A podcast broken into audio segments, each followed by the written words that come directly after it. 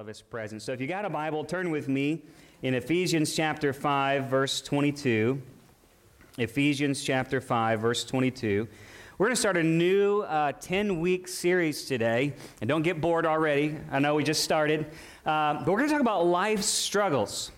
Uh, how many people have problems? Don't look at your neighbor. All right. Uh, we all have problems. Life is full of struggles. It's full of things that really uh, from marital problems, parenting, financial struggles, money, uh, from work trouble, trying to balance work and life in general. Maybe you just sometimes don't feel good about yourself. There's uh, image issues. Uh, we all deal with health issues. Sometime in your life, you're going to have a health issue, from sickness uh, to disease to surgeries, and ultimately death.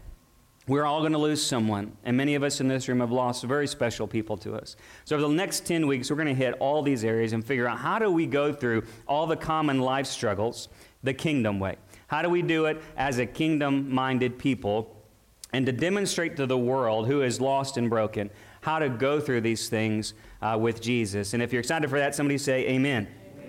So this morning, we're going to tackle marriage. And I want to give you a disclaimer. This is going to relate to you if you are married, or maybe some of you are desiring to be married, or how many people know a married person? Show of hands. Okay, great. We're all going to get something, okay? If you know a married person, this is for you. Uh, but I want to pray. Father, this morning, can you just help me to speak only what you have for me to speak? Lord, would you speak into every man, woman, boy, and girl here this morning by the power of the Holy Spirit? Illuminate biblical truth for us to walk out as a kingdom people, to demonstrate to the world the great love of the Almighty God through His Son, Jesus Christ. We just invite you, Lord, in this moment. In Jesus' name. All God's people said, amen. Life struggles, part one, is marriage.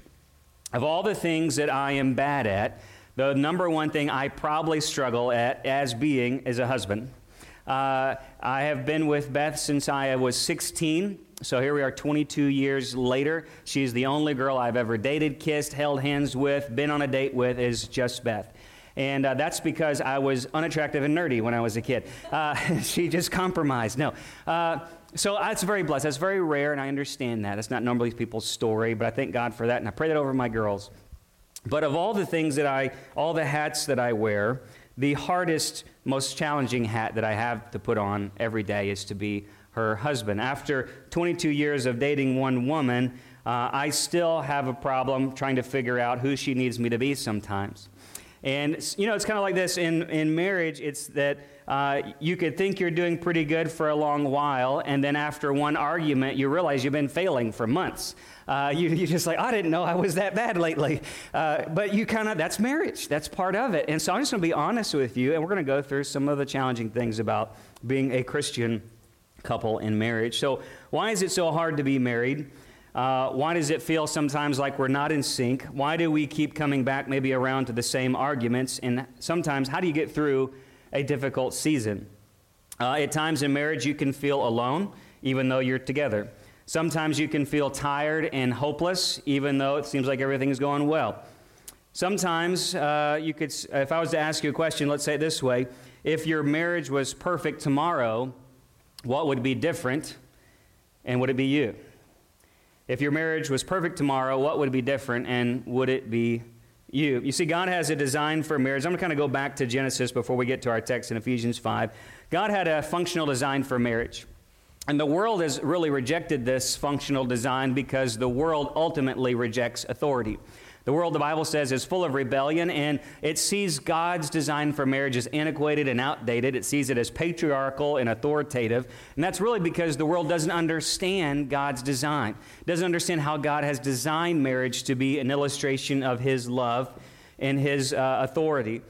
Uh, see, marriage began uh, years ago, many, many years ago, in Genesis chapter one and two. It began with mutual love and respect. So you go back, you've got Adam and Eve in the garden, each made by the hand of God, and they were to be one body, one spirit, and one purpose. One body, one spirit, and one purpose. That's what marriage is to be. Genesis two twenty-four, therefore a man shall leave his father and mother and be joined to his wife, and they shall become one flesh. Somebody say, one flesh. One flesh. Marriage was meant to be one man and one woman and for one lifetime. That's not a very popular slogan these days, but that's really what it was designed for. One man, one woman, one lifetime. But then enter in the fall. Genesis chapter three.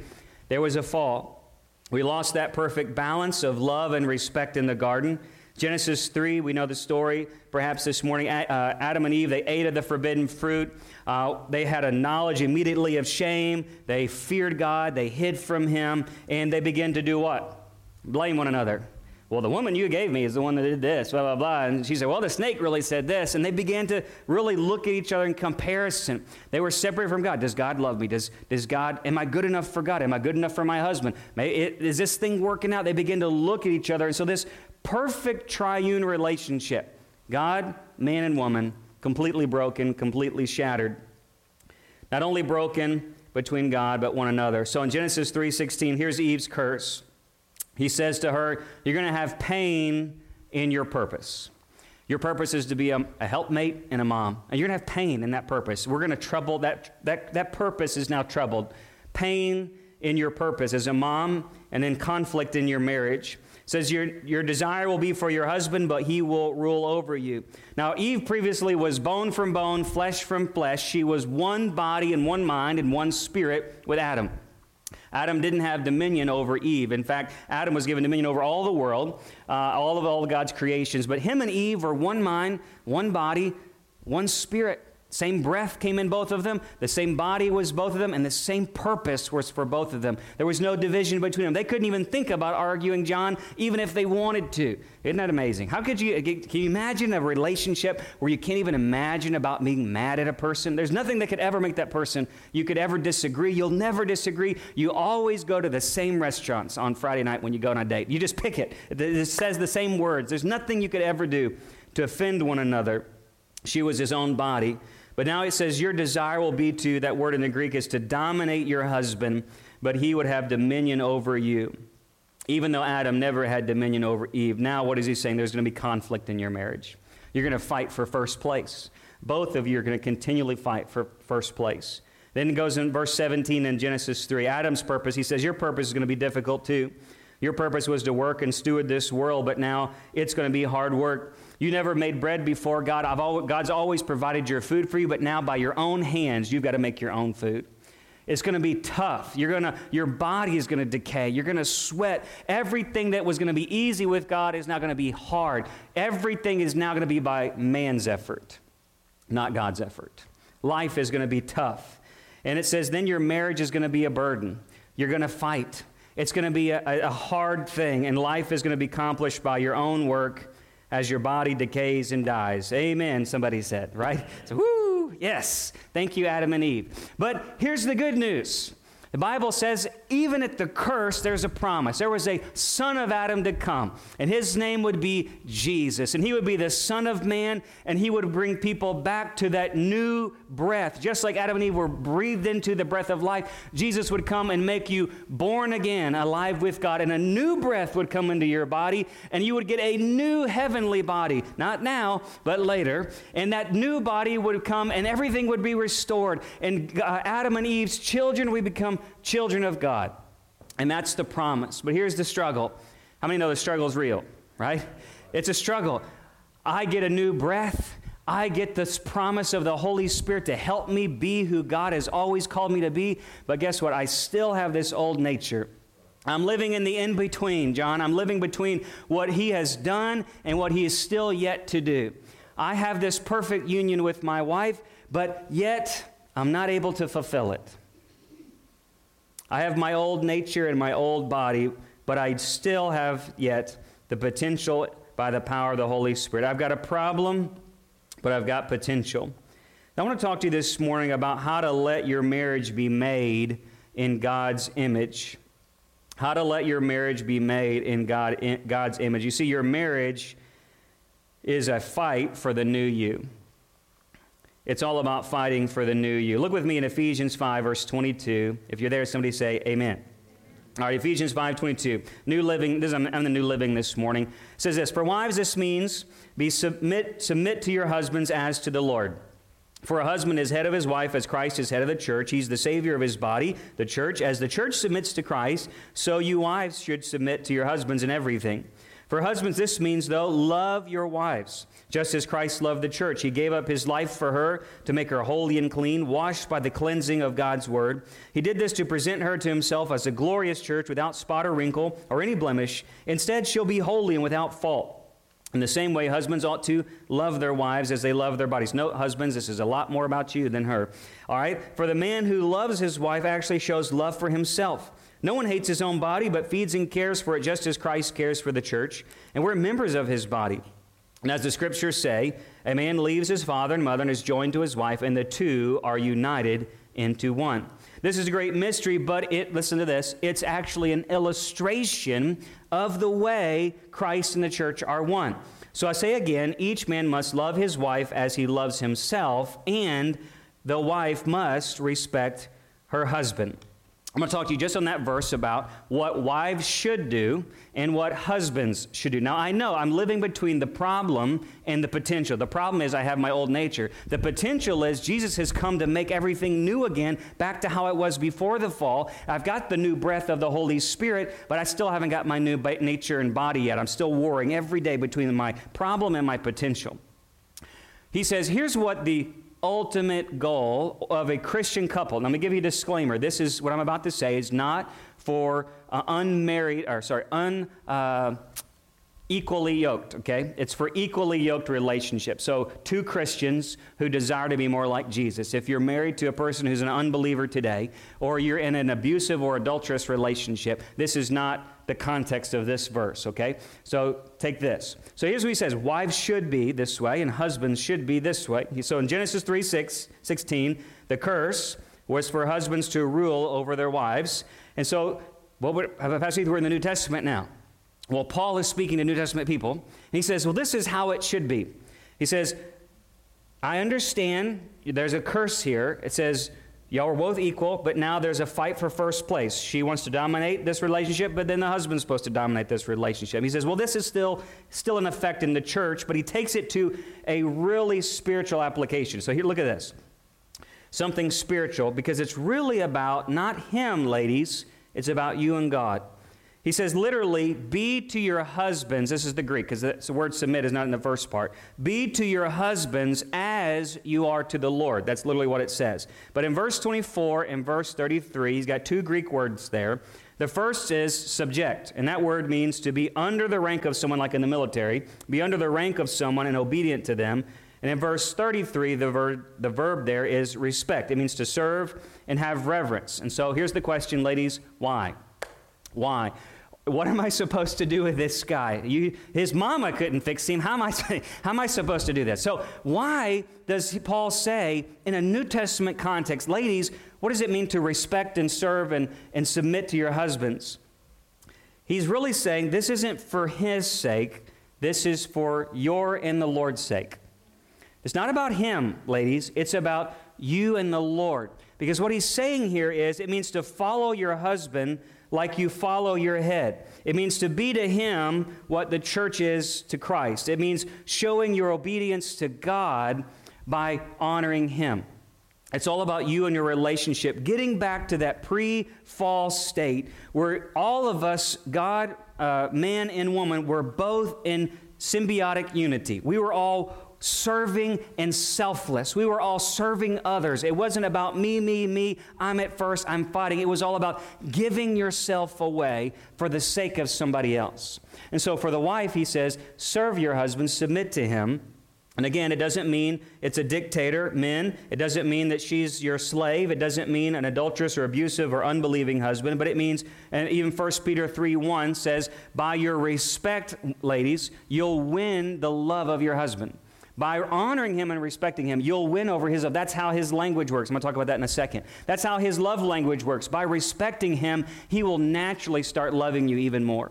So husbands, don't think you're going to get out of it. Here's what he says to you. Husbands should He says, man, even though you're the head, guess what? She's your own body. She's not disconnected from you. You should care for your wife like you care for yourself. Now, this might be challenging from some men because you're like, I just brush my teeth, throw my hair up, and just go out. I don't care what I, my clothes are ironed or wrinkled or whatever. But men, just like you care for yourself, he says, you care for your body. The mind, the body, cares that the heart is beating. It cares that the hands are moving. It cares about where it's going. Doesn't, it's not separate relationship. So the head cares for the body, just like Christ cares for the church. So that means, guess what, guys? You're not the boss. You're her servant leader. Amen, ladies. Come on, come on. This is your chance. Amen. Okay. You're not the boss, guys. You're the servant leader. Guess what he says? Christ had all authority and power. He gave it up to make himself of no reputation, took the form of a bondservant even to death and death on a cross. He gave up his power and position. So guess what, guys? You got it, but you got to lose it. Ladies, you're lower, but you've got to give honor, and he's going to raise you up. So guess what this is? It's a fight now for second place. In the world, we fight for first place in a non-Christian marriage. But in a Christian marriage, we are both fighting, not for who's going to get the remote on Friday night, but who is going to be second place. Second place. Somebody say second place. He's saying it's not about first place now, it's about second place. And so even though men, you are the head, you're there to serve the body. Ladies, even though you're the body, you're there to serve the head. So he says, guys, verse thirty-three, the verb for you is love. This is the word we get for agape love. This is the generous, faithful, selfless, sacrificial love demonstrated by Jesus on the cross. To give up your position and privilege, exalting your wife, to die for her best interests. And again, look at men. This will be a great verse, or ladies, to put this on your husband's mirror. First Peter three seven says, she is your equal partner in God's gift of new life. The fall is before. This is, look at it, I got people elbowing each other. Uh, this, she's your equal partner in God's gift of new life. Treat her as you should, men, or your prayers won't be answered. Whoo! Come on, somebody. Your prayers won't be answered if you don't treat your wife for first place. Lift her up. So here's the image.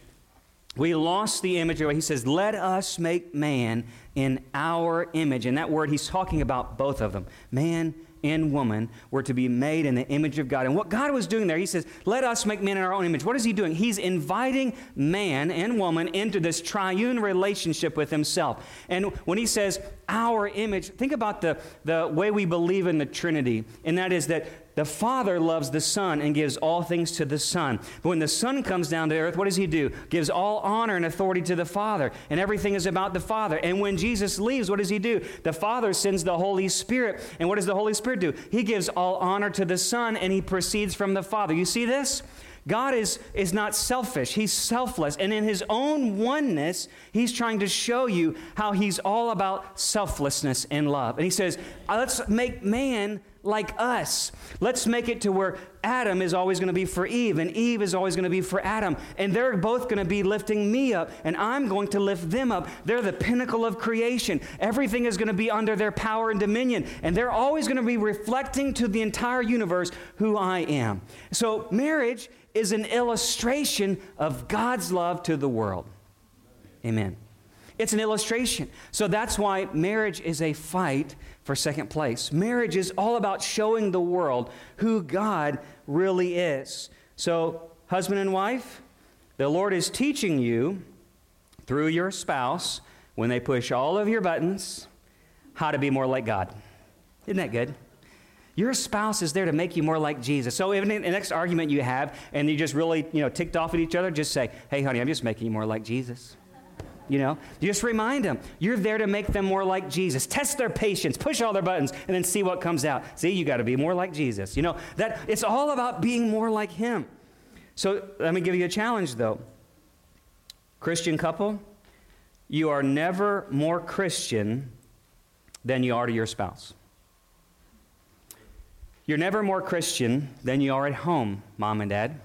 You're never more Christian. That's where true colors are showing, is when everybody, nobody's looking, all the all the titles and, and labels are gone, and the real you comes out after a long twelve-hour drive from the in-laws' house, going from Missouri to Louisiana, and the kids have been screaming for six of those hours, and you're there, and you've got road life, you know, all day, and then everything is there, and the water breaks. I mean, that I, I'm not saying this from experience or anything, but but it's like the real you is going to be found out, and that's when you're the most Christ-like. If I can be Christ to my spouse, I can be Christ to anybody. So you're never more Christian than you are to your spouse. Ladies, that means your submission to your husband is a reflection of how you submit to God. You'll never submit more to God than you do to your husband. And husbands, challenge is over, really on you. Husband, your sacrificial love for your wife is a reflection of how you have sacrificial love for God. When the wife respects her husband, his goal is to respond in Christ-like love. And when the husband loves his wife sacrificially, her goal is to honor and respect him. But here's the challenge. If one person doesn't do their job, then what? Well, I say, well, he doesn't love me, so I'm just not going to respect him. He didn't love that meatloaf, so I don't care what he thinks. I, you know, like, uh, if if she's not loving, then I'm, you know, if she's not respecting me, then I'm just not going to say something loving back. That's not how it works. It's always secondary. It's always selfless. Failure on one person's part doesn't have anything to do with the other person. Your job is to continue to honor that person as you honor God. Husbands, to love that wife, even if she's not respecting you, as you love the Father. Wives, to respect your husband, even if he's not loving you, as you respect the Father. How do you do this, though? This thing is a daily, willful choice to die to self, and not to try to do it by your own efforts, but to allow that new breath, that Holy Spirit on the inside of you to teach you to be more like God. You can never do the Christian marriage in your own effort, because it was our effort that led to the fall, but you have to rely on the work of Jesus Christ, who comes to make you a new man and a new woman with a new breath, and he will give you the power on the inside of you as you deny yourself and pick up your cross to follow Christ. He will provide the resources and power to make you the Christian couple that makes you an illustration of God's love. Somebody say amen. Amen. Let me give you ten, though, ten tips real fast for overcoming life struggles the kingdom way. How do you do this? Well, you say, Pastor Heath, that's great theology. I understand it. We're all fighting for second place now. It's not a power struggle. Uh, women respect, husbands love, and yada, yada, yada. And that's all about Jesus. Okay, I got it. But now it's Monday. Where do I go from here?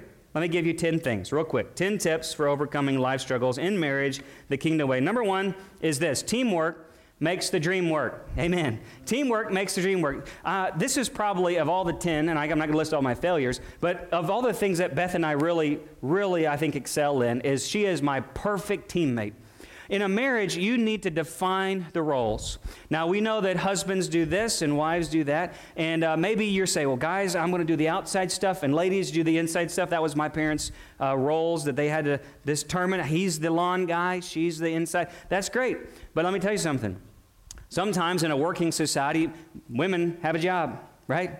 Inflation. Everybody's got to work now. And so, guys, that means, guess what? You can do laundry too. Mm, amen, somebody. Come on. Where's the ladies at? I mean, amen. Men, you can do laundry too. You can do the dishes. You can vacuum. If she's busy with the kids and she's tired, y'all have to be the perfect team. Discuss these things. What is your gifts? What is your talents? What are your abilities? But guess what? Somebody's got to take out the trash. That's just how it works. And so, men, it's not all about equal. It's, it's got to be equal. There must be equality in the weekly chores according to availability and skills. He may do the yard work and she may cook. But men, we've got to do our part as well. Be a good and effective team. Get to a place in your marriage to where you don't even have to discuss it, and no one has to ask you to help. Come on, somebody. We shouldn't have to ask each other to help. We are a unit, a team, to effectively work together. Number one, teamwork makes the dream work. Number two, communicate, communicate, communicate. There's a book uh, called Love and Respect. Beth and I actually just finished a, about a month ago. Uh, Doctor Emerson Eggerichs, it's a famous book. Uh, I just took forever to read it. Uh, it says marriages often get on this thing called the crazy cycle. That's where arguments keep coming around uh, because when a husband feels disrespected, he has a natural tendency not to act in ways that are loving to his wife. And when a wife feels unloved, her natural tendency is to not be very respectful to her husband. So it's like a trigger, all right? So it goes like this. Without love, She reacts without respect. And without respect, he reacts without love.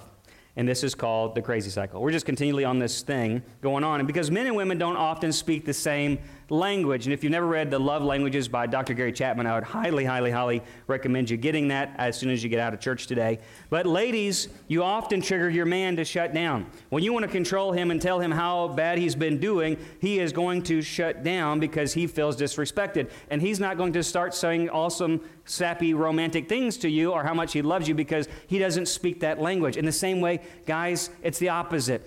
She needs you to speak a love language to her, otherwise she's not going to respect you. So positive communication has got to be a key for every marriage, and something called active listening, something that guys like myself are very, very bad at. I'm good with, like, counseling people, but I don't know what it is about being home, uh, that active listening, counseling stuff. Just, I don't have a degree in this. I don't know what you're talking about. Uh, but men, kind of, every man kind of do like this. Okay, this is it, man, right here. This is your zone. Uh-huh. Yep. Mm-hmm. Eye contact, shake your head, nod when she's talking to you, because that's going to make all the difference in the world. That's the secret of marriage. Nod your head, man. Look at her in the face. It's called active listening. Talk back. Say something that she said. Oh, yeah. How does that make you feel? Does that think you? Mm-hmm. Yes. Mm-hmm. This is it. That's called active listening. It's another word is parrot talk. Just repeat back what she's saying. Yeah. So she knows that you're listening. Positive communication. Why? Because when we don't do this, Uh, it keeps us from intimacy, leads to defensiveness, self-esteem issues, and more. We keep on the crazy cycle. The tip is to over-communicate. Tell them what you want ahead of time. Ladies, your husband does not read your mind. Don't be mad if he doesn't get it, because he's not thinking anything like what you think.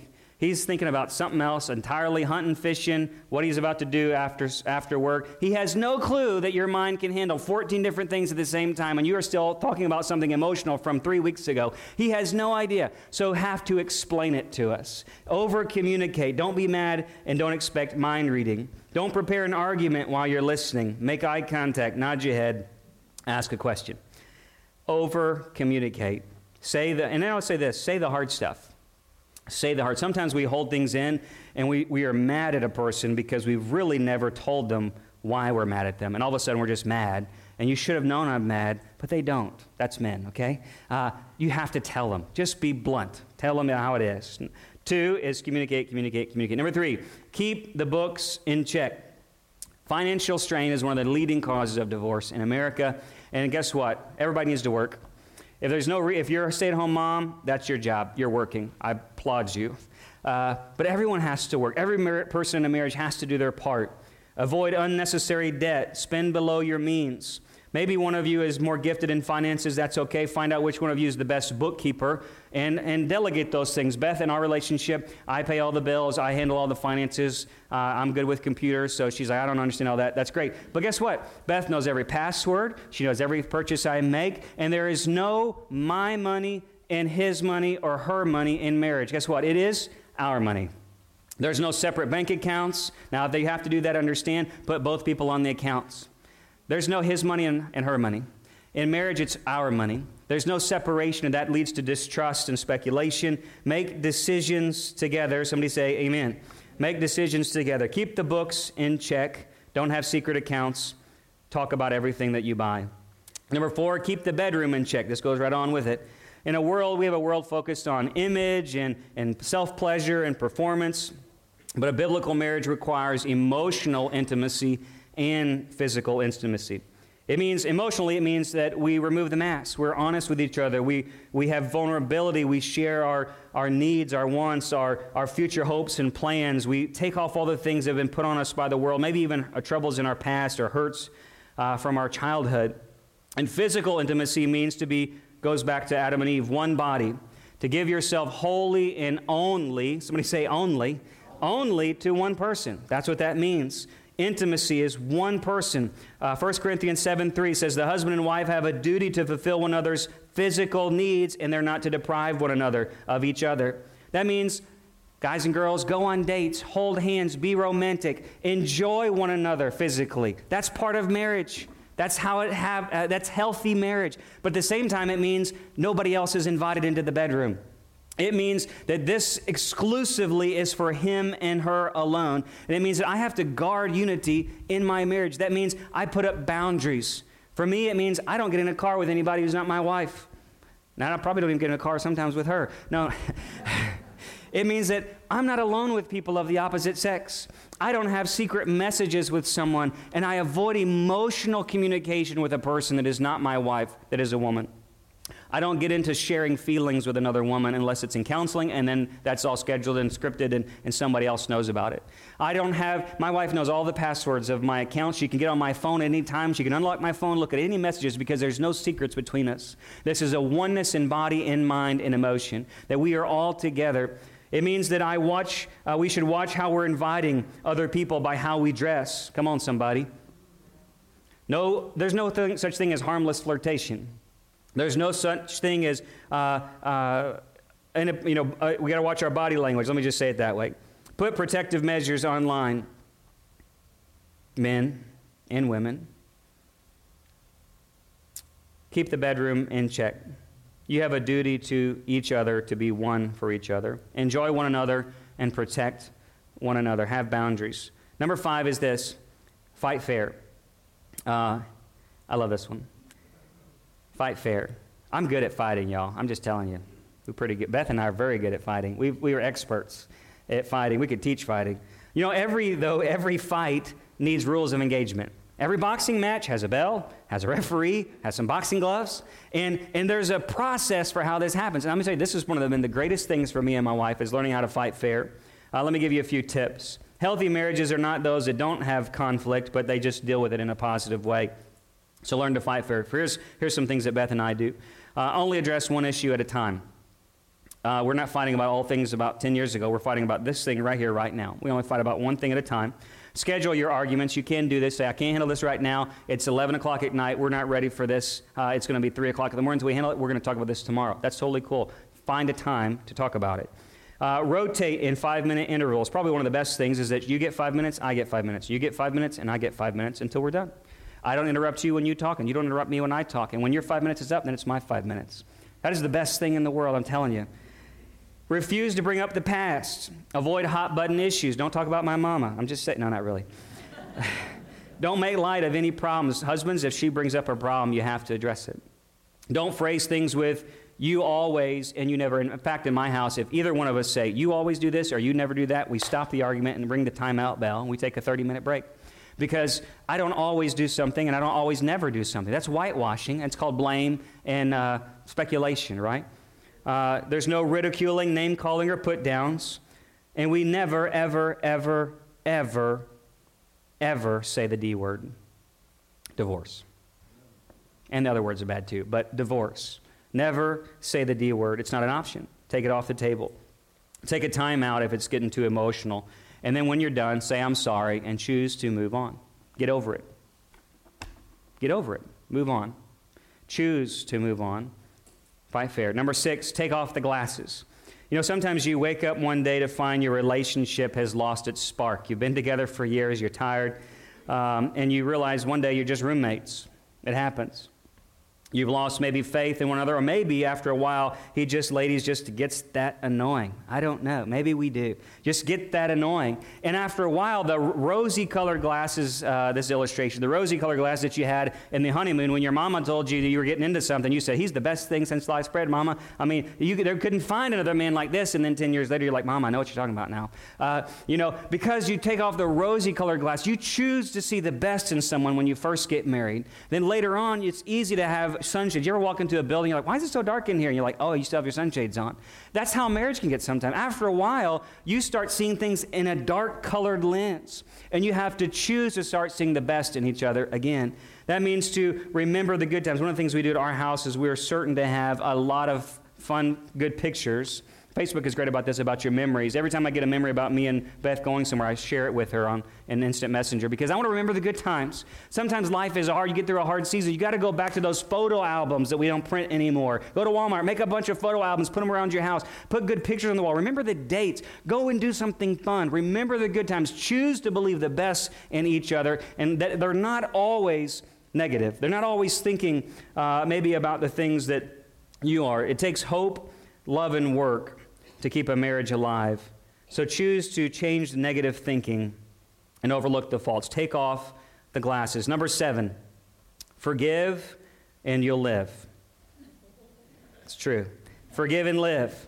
Maybe you keep coming back to something. And maybe this is really probably more for the ladies, because guys, they, we're just not that smart.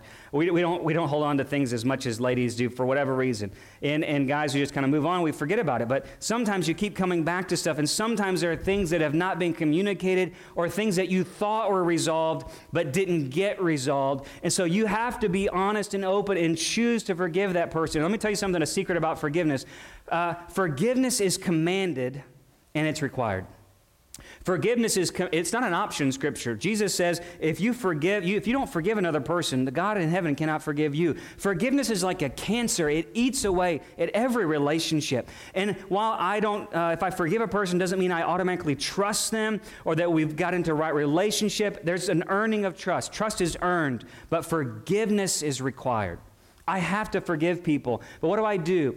Uh, forgiveness takes a debt. And when you say you owe me an apology, it means that there was something taken from you. And let me tell you something, nobody can give that thing back to you. It's been taken.